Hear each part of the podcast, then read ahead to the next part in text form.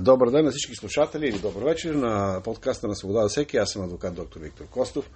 И след малко това, което ще случи, ще продължим на английски, защото аз съм с моя гост Роб Кларк от Ей Ди Еф International. Адвокат Кларк е тук на гости във връзка с един важен казус, който в момента се намира пред Европейския съд за правата на човека. Но тъй като нашия общ език с Роб не е български, а английски, ще продължим на английски. Uh, и разбира се, ще има превод. Uh, well, hello, Rob. Uh, Здравей, Роб. Добре дошъл в нашия подкаст Свобода на всеки. Представих те накратко, като адвокат от Ей Ди Еф International, който е тук в България, за целта на един казус. И бих искал да говорим за този случай. Да, благодаря за поканата. А за мен е удоволствие. А, може би да кажеш някои думи за Alliance Defending Freedom, твоята организация, и след това да говорим за фактите на казуса, за ефекта от евентуалното решение на Европейския съд за правата на човека. Аз работя за Ей Ди Еф International, Алианс за защита на свободата. Ние сме християнско правно служение, което съществува да защитава основни свободи и при същото достоинство на всички хора. Какво това означава на практика? Ако вашите права са застрашени, по-специално като християнин, може би като вярващ, може би като споделяйки Евангелието си, или живеете в съответствие с тези вярвания, или като родител отглеждате децата си в съответствие с а, своята вяра, то това са казусите, от които ние се интересуваме. Имаме а, местни адвокати, работим с асоциирани адвокати, повече от три хиляди такива по целия свят. С, а, и те работят по тези случаи да защитават а, правата на хората а, да живеят според вярата си. И твоята специалност е Европейския съд за правата на човека. Точно така. Но твоята експертност не се ограничава само до Европейския съд. Вие се съсредоточавате и в помощ на други ситуации, като хора, които са преследвани заради вярата, и организирате тяхната подкрепа.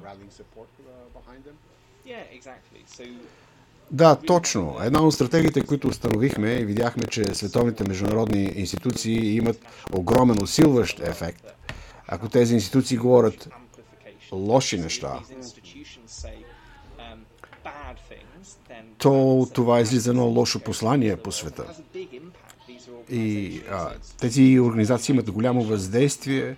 Институции като Обединените нации, Европейския съюз. Европейския съюз са двадесет и седем държави, те бяха двадесет и осем, сега са двадесет и седем. Обединените нации са почти двеста а, държави. Тези институции имат огромна власт и, за съжаление, не винаги прилагат тази власт за добро. Така че а, една важна част от нашата мисия е да работим в и чрез тези институции, за да се възползваме от този усилващ ефект за добро. Така че Европейския съд за правата на човека, ако установите добра съдебна практика, по принцип това въздейства върху една страна, която е влечена в делото, но всъщност, тъй като Европейския съд има юрисдикция над четиридесет и седем страни, ако успеете да установите добър прецедент, по много причини това е дори по-добре от решение на Върховния съд на страната, защото има четиридесет и седем страни, които гледат към този съд по въпроси за правата на човека. И това са, да речем, осемстотин милиона души. Да, да, осемстотин и двадесет милиона души, цифрата расте. А, и това, може би, поставя рамката на разговора за делото, за което ще говорим. Ще споделя някои от фактите по това дело. Случката е от две хиляди и осма година. Управата на града, Комисията за борба с младежка престъпност и местната полиция, дирекцията на Ем Ве Ер, издават едно писмо, а, заедно с една информация, прикрепена към това писмо, и го разпращат до всички училища в Бургас, с задължението това писмо да бъде прочетено пред всички.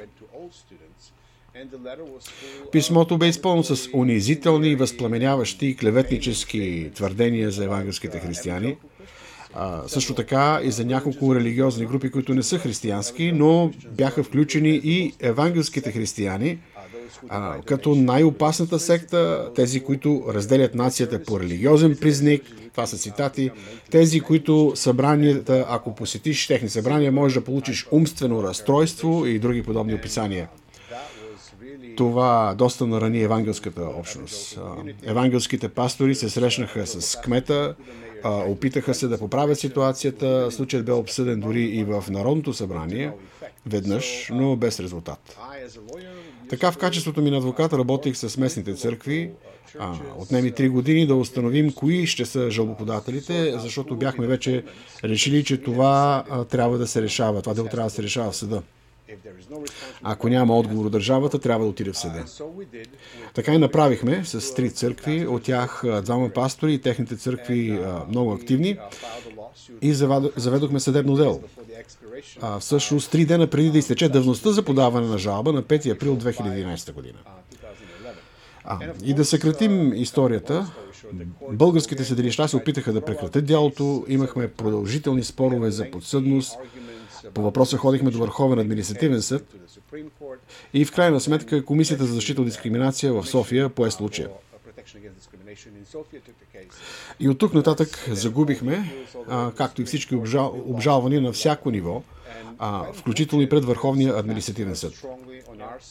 Това беше много крайно неприятно, защото фактите бяха на наша страна, законът също беше на наша страна и въпреки това съдът отказа да въздаде справедливост на тези пастори. А, така формирахме екип с Ей Ди Еф и а, подготвихме и подадохме жалба до Европейския съд за правата на човека, където се намира този казус в момента. Факт е, и го знам от теб, че всяка година в този съд а, се подават, постъпват над петдесет хиляди дела и едва четири процента от тях минават до степен да бъдат разглеждани по същество. И в този случай можем да кажем, че имаме почти победа, защото съдът е решил да разгледа нашето дело. Той даде срок на правителството да отговори на нашата жалба, който беше до началото на септември от тази година, но сега по тяхно искане го дължиха за по-късна дата през октомври. Така че това са фактите. Ние сме адвокатите и говорим за делото. А, имахме срещи с нашите клиенти днес, а, с пасторите, посетихме техните църкви и а, какво е твоето впечатление от тези срещи и евентуално какъв би бил изходът от делото? Едно от нещата, които ме впечатли от времето, прекарано с пасторите през последните няколко дни, беше това да чуя техните спомени за случилото се.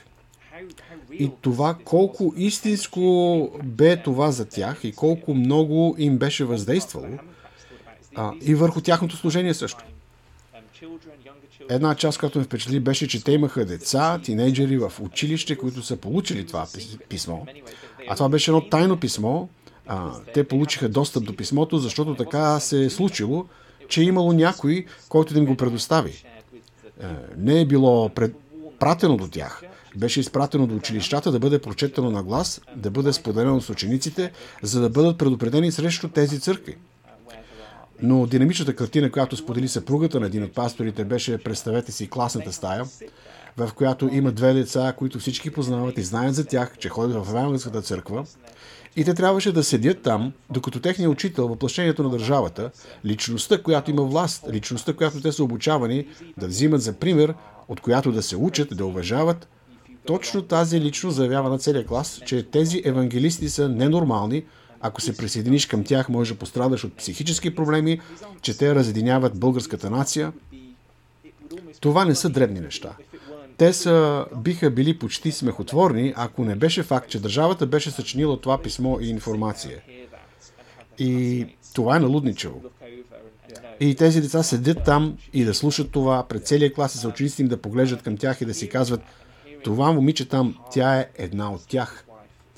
И мисля, че слушайки това и чувайки пастори и съпругата му и тяхното сърдечно отношение към тези деца и как това ги е мотивирало да вземат позиция и да се изправят пред това предизвикателство, това беше много вълнуващо и насърчително, но и разбрах какъв беше залогът тук, защото това беше просто едно писмо. Просто едно писмо. И не сме видели все още отговор на държавата, но подозирам, че ще е точно такъв. Това беше просто едно писмо. Какво толкова се е случило? Може би не е било най-доброто, но какво толкова е направило?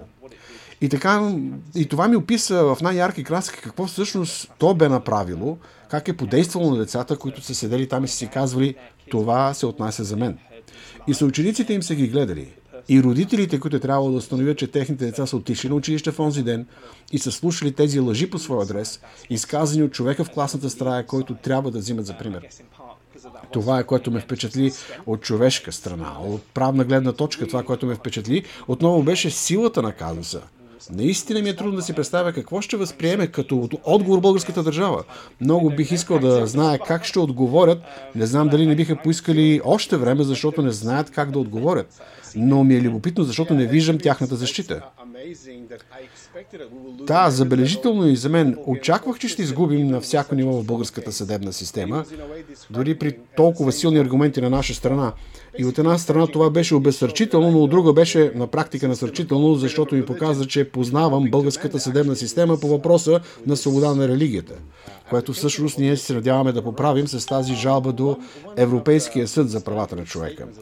Едно от клеветническите твърдения, които забравих да споделя и тези деца трябваше да го чуят в класните си стаи, бе, че тези евангелски християни са сред най-опасните секти, въпреки че са регистрирани пред държавата и дирекция вероизповедания. Те са закононарушители и на практика те са престъпници, просто поради това, че те са те. За това, че имат определени вярвания, за това, че четат Библията и четат Библията по начин, който държавата не харесва, и че упражняват правата си, които държавата би трябвало да защитава. Те са престъпници заради това.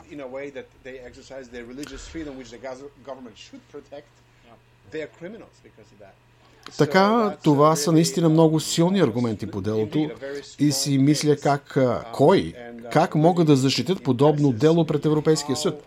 И всъщност България не е известна с това, че печели дела по член девет от Европейската конвенция пред Европейския съд за правата на човека. Основавайки се на, на твоята книга и а, на твоята статистика, на първо място по загуби е Гърция по религиозна свобода, дела по религиозна свобода, след това България и пред Турция и пред Русия. Ти знаеш историята по-добре от мен. Но доколкото аз се разбирам, след падането на комунизма, държавата се опитва да установи ново религиозно ръководство, както в православната църква, така и за мюсюлманите. Редица опити са направени от държавата да направи това, но разбира се, когато държавата влезе в една религия и каже, това ще бъде лидерът, това създава разделение и наистина го създаде.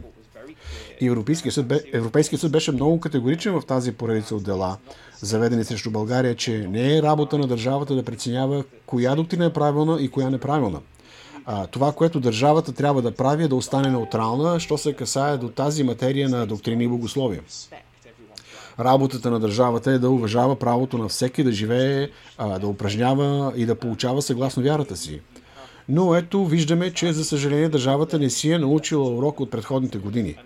В този конкретен случай държавата върши обратното на това да уважава религиозните вярвания.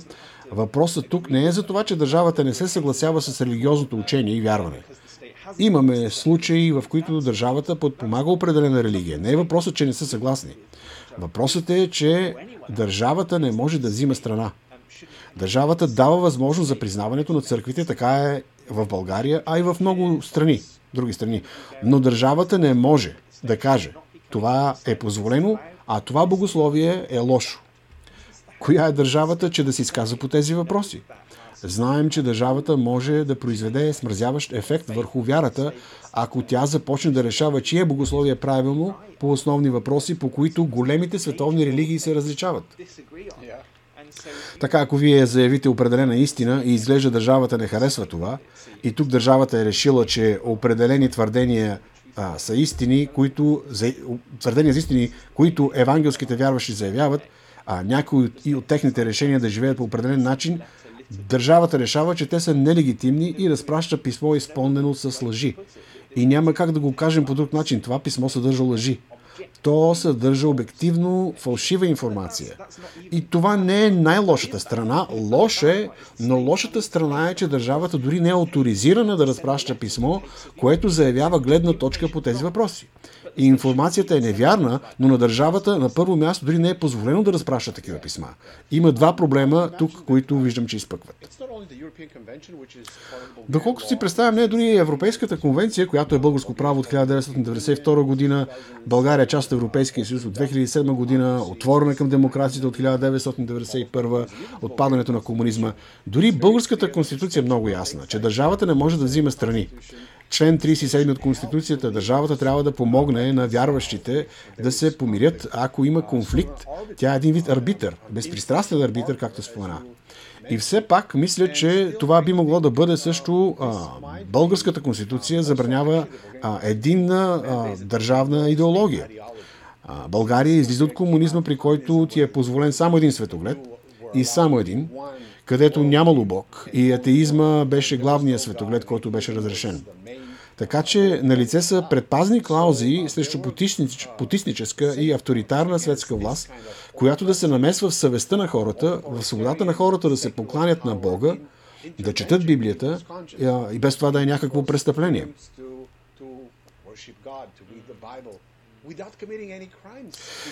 Така аз бих придал на това писмо, придал това писмо на зле разбран опит, остатък от комунистически времена, комунистическо мислене, злоупотреба с власт, вместо да се служи на обществото, както е в демократичното общество, целта е да се завладяват мислите и съвестите на хората. Това е някакво мое обяснение за него, дори, но дори да имаш обяснение, все пак няма здравна правна мисъл зад тази тяхна дейност. It's still there is no solid legal reasoning behind no? that that activity. Е интересно това, което каза преди малко, че с този случай очакваш да има въздействие върху българската правосъдна система, защото това за мен, като външен наблюдател, тъй като не говоря български, благодаря на който ми превежда, не съм български адвокат, а, за мен беше изненадващо, че писмото въобще беше изпратено. Но още по-изненадващо беше, че това дело трябваше да стигне до Европейския съд за правата на човека. В крайна сметка съм доволен, че е там, защото надявам се ще изпратим, или по-скоро съдът ще изпрати едно силно послание към българската държава, на властите и към съдилищата, но това, което е изненадващо е, че съдилищата не са се намесили адекватно.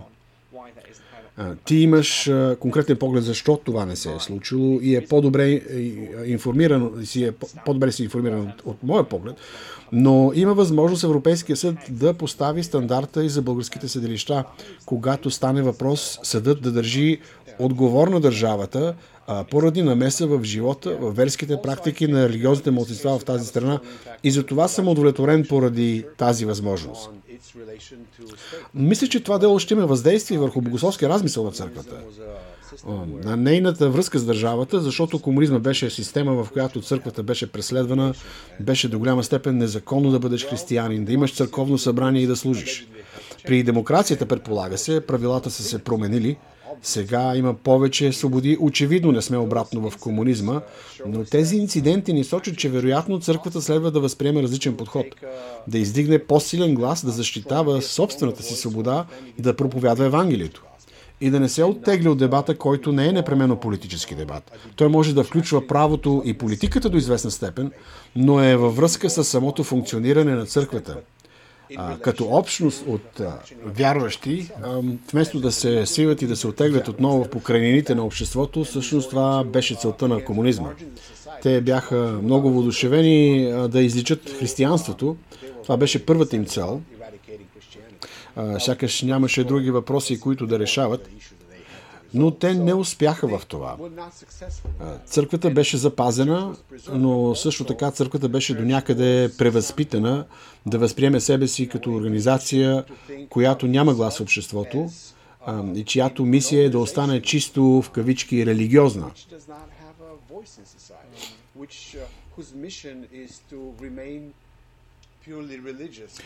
И така никога да не се меси в моралните дилеми на деня. Със сигурност се надявам църквата да схване важността и размера на това да бъде участник в обществото със своя глас. И а, това точно не се случи в този казус, защото не всеки църковен лидер и пастор беше въодушевен от воденето на дело пред съд, а, защото държавата е от Бога.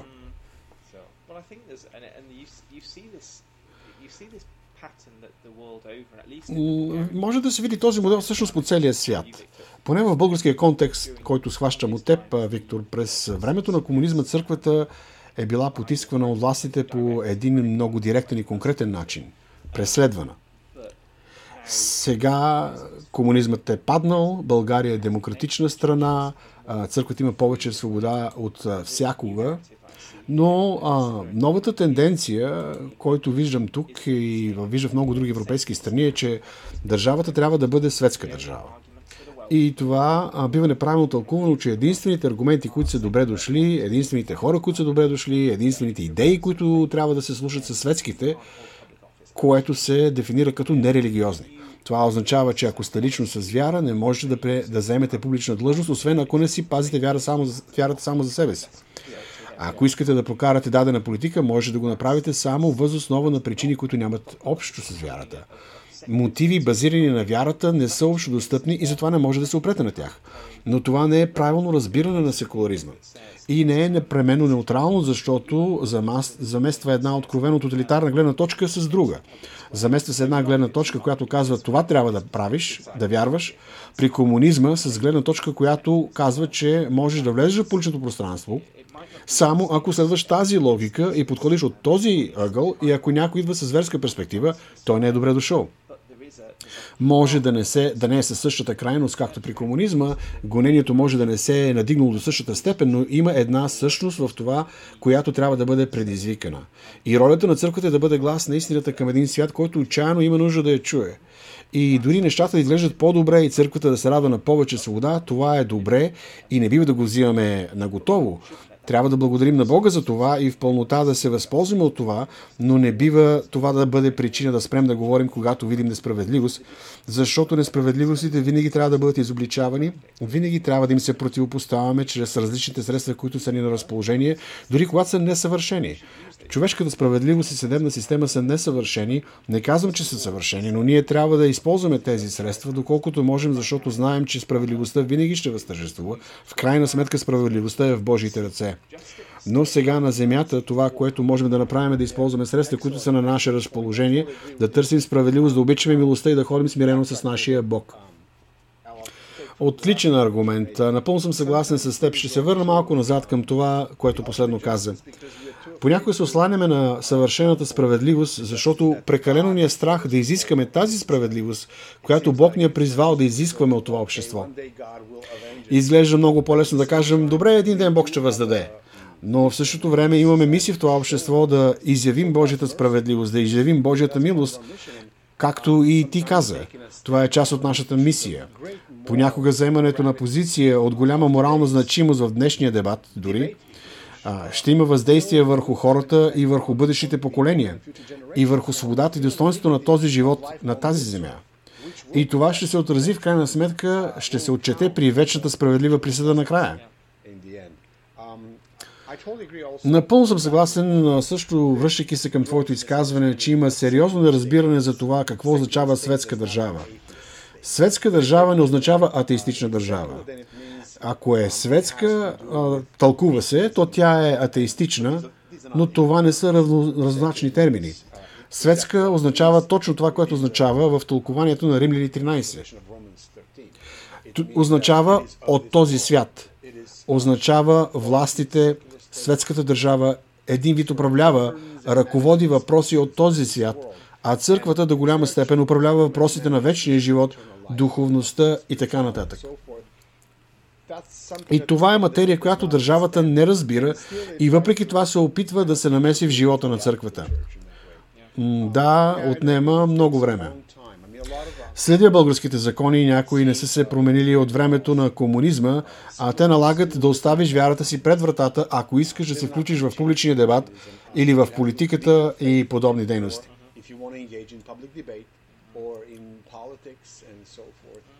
А, може би един последен въпрос, който да обсъдим. А, и не само за България, защото ти имаш поглед извън тази страна. Накъде считаш, че отива свободата на вероизповеданието? Виждаме, че тиранията отново се надига. Много правителства се възползват от медицинската ситуация и я политизират. А религията и свободата на религията са въпроси, които попадат в този контекст. А, така че мислил ли си как борбата за свободата, за проповядване на Евангелието и свободата на Евангелието ще изглеждат през идните месеци и години? Мисля, че вярващите трябва да са смели а в Европа и другаде. Това, което виждам в нашата дейност, са общи елементи в предизвикателствата пред вярващите в няколко далечни страни, в някои далечни страни, които свързваме с по-силни гонения в места като Средния изток, Северна Африка, Китай и тези в Европа. От една страна хората реагират и казват: ти твърдиш, че ситуацията на християните в Европа е като тази на християните в Пакистан. Разбира се, че не е. Но можем да погледнем по-задълбочено на нещата, за да установим какво се случва, защото в Пакистан има християни, които очакват смъртните си присъди в затвора за а, богохулство, обвинени за това, че са казали нещо, което е обидило и наранило някой. И за това те са със смъртни присъди. Все пак в много европейски страни имаме закони за реч на омразата. И в момента Ей Ди Еф помага на защита, защитата на финландски член на парламента Пави Расанен. Тя е член на парламента, тя е лекар, тя е баба, преди е била министър в правителството. Тя е заслужаваща доверие, реномирана парламентаристка, която в момента е наказателно преследвана от държавната прокурорка на Финландия по три обвинения, нещо, което а, наричат етническа агитация. Едно от тези обвинения е свързано с съобщение по Twitter. Това е. Тя е изпратила един твит. И в нейното съобщение, което все още е онлайн, Twitter не го е свалил, но финландският прокурор счита, че е било престъпление. В този твит тя отправя предизвикателство към ръководството на нейната църква за съдружието им с Хелсинки Прайд. Тя пише как може църквата да подкрепя това, църквата, в която членува, и това било счетено за етническа агитация. И максимумът на присъдата е две години затвор. Тя има три обвинения по този пункт. Всъщност по-голямата лъжа е, че ние се намираме много далеч от това, което се случва в Нигерия, в Пакистан, Боко Харам и с котовъците в Фолани. Различно е в Европа, но когато видиш родители, които биват вкарвани в затвора заради това, че обучават децата си вкъщи в някои страни, когато видиш членове на парламента да бъдат преследвани наказателно заради съобщения по социалната мрежа в Европа, трябва да си зададеш въпроса: наистина ли сме много далеч? Така че не мисля, че съм някой, който всява паника, като казвам, че това е битката на живота ни за свобода на вярата, за правото да споделяме Евангелието с нашите приятели и съседи. Мисля, че има проблясъци на надежда. Виждам проблясъци на надежда. И от тях е може би това, че в Европа подобни казуси не успяват. Тези прокурорски преписки, преписки много рядко са успешни, но нещо, като често казвам, е, че самият процес се превръща в наказание. И голям брой хора биват смълчани. Ако могат да преследват наказателно бивш министър на вътрешните работи, какви са моите шансове? Може би е по-добре да си мълча, така че нашето предизвикателство е в точно обратното: да не бъдем сплашени и смълчани, да не приемем смразяващия ефект и да не правим това, което те, те искат да правим. И да говорим високо, както ни учи и Евангелието, да казваме истината на властимащите, да бъдем верни и да се противопоставяме на някои от тези тенденции, които виждаме. На цензура, на автоцензура и на новия вид правоверност, в която няма място за различно мислене, която затваря прозореца на това, кое е правилно мнение до едно единоначално мислене. Защото това, точно този тип мислене, според много хора, няма място за Евангелието.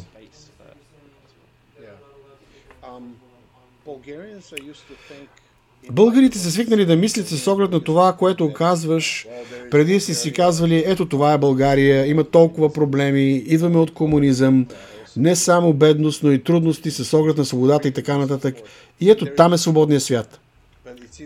Но изглежда от твоето послание, от това, което чуваме, е, че тази идея, разделението на свободен и на не толкова свободен свят, е до някъде на изчезване. Да, мисля, че е така. Имам привилегията да работя за организации с а, международно присъствие. Виждам молби за помощ, които идват от целия свят. Това е привилегия, но и бреме. Имаме толкова искания, че е невъзможно да помогнем на всички и правим каквото можем, поне насочваме хората в правилната посока. И все пак тези молби идват от всички страни и всяка страна има своите предизвикателства. Виждаме като цяло много по-силна защита за семейството, за правото на живот в Централна и Източна Европа, като това е по-слабо изразено на Запад. Но на Запад имаме, може би, по-добра защита на религиозната свобода. Но и това не е абсолютно установено.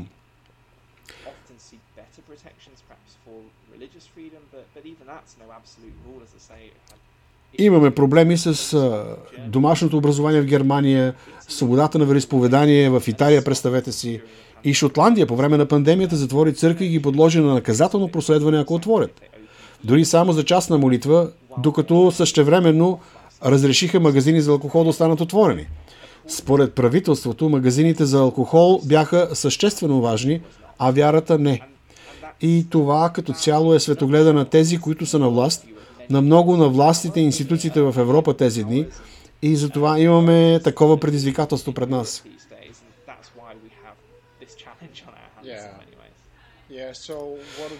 Така че, какво би било твоето послание към българските християни в светлината на това, което казваш? А, всъщност, а, и, и, сякаш изглежда, че няма вече географски, в географски смисъл безопасно място на този свят. Сега е времето да се говори открито и да се говори смело, когато видите несправедливости. Не да бъдем смълчани, да не бъдем свити, защото, както се казва в известния цитат от Ние Мюлера от Втората световна война, първо дойдоха за социалистите, но не бях социалист и затова мълчах и така нататък. И тогава дойдоха за мен, но не беше останал никой, който да говори. Това е една от причините, защо заемаме толкова сериозна позиция в защита на свободата на изразяване и понякога дори ядосваме дадени хора, защото казваме, че свободата на изразяване е за всички, включително за тези, които ние не желаем да слушаме, но уважаваме тяхното право да се изкажат. И те трябва да уважават нашето право да споделяме Евангелието и това, в което а, вярваме. Така че трябва да има, имаме солидно разбиране за тези неща и трябва да изхождаме от убеждение и с молитва. Ако се опитаме да излезем и да говорим, и това няма сила, но чрез силата на Светия Дух, както виждаме при апостолите в Писанията, те бяха изпълнени с сила да отидат и да вършат велики дела. И ние също можем да бъдем изпълнени с сила и подготвени да защитаваме истината на, различни, на различните места, на които Бог ни поставя.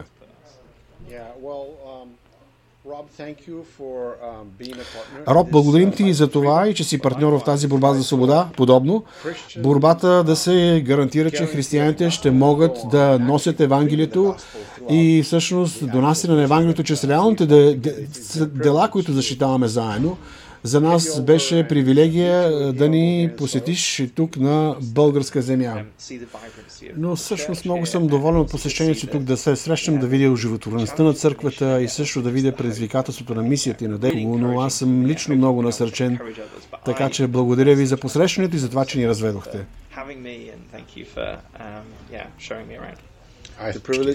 А, още веднъж радвам се, че те познавам и да работим заедно в защита на Евангелието на Исус Христос и правото на християните да го изповядат. Да, подобно. Роб Кларк, Ей Ди Еф International, благодаря, че дойде и за мен е удоволствие да работим заедно. А, подобно, благодаря ти, Виктор. Това беше нашето интервю с адвокат Кларк от Ей Ди Еф International. Аз съм адвокат доктор Виктор Костов. свобода всеки точка ком. Посещавайте, четете. До нови срещи!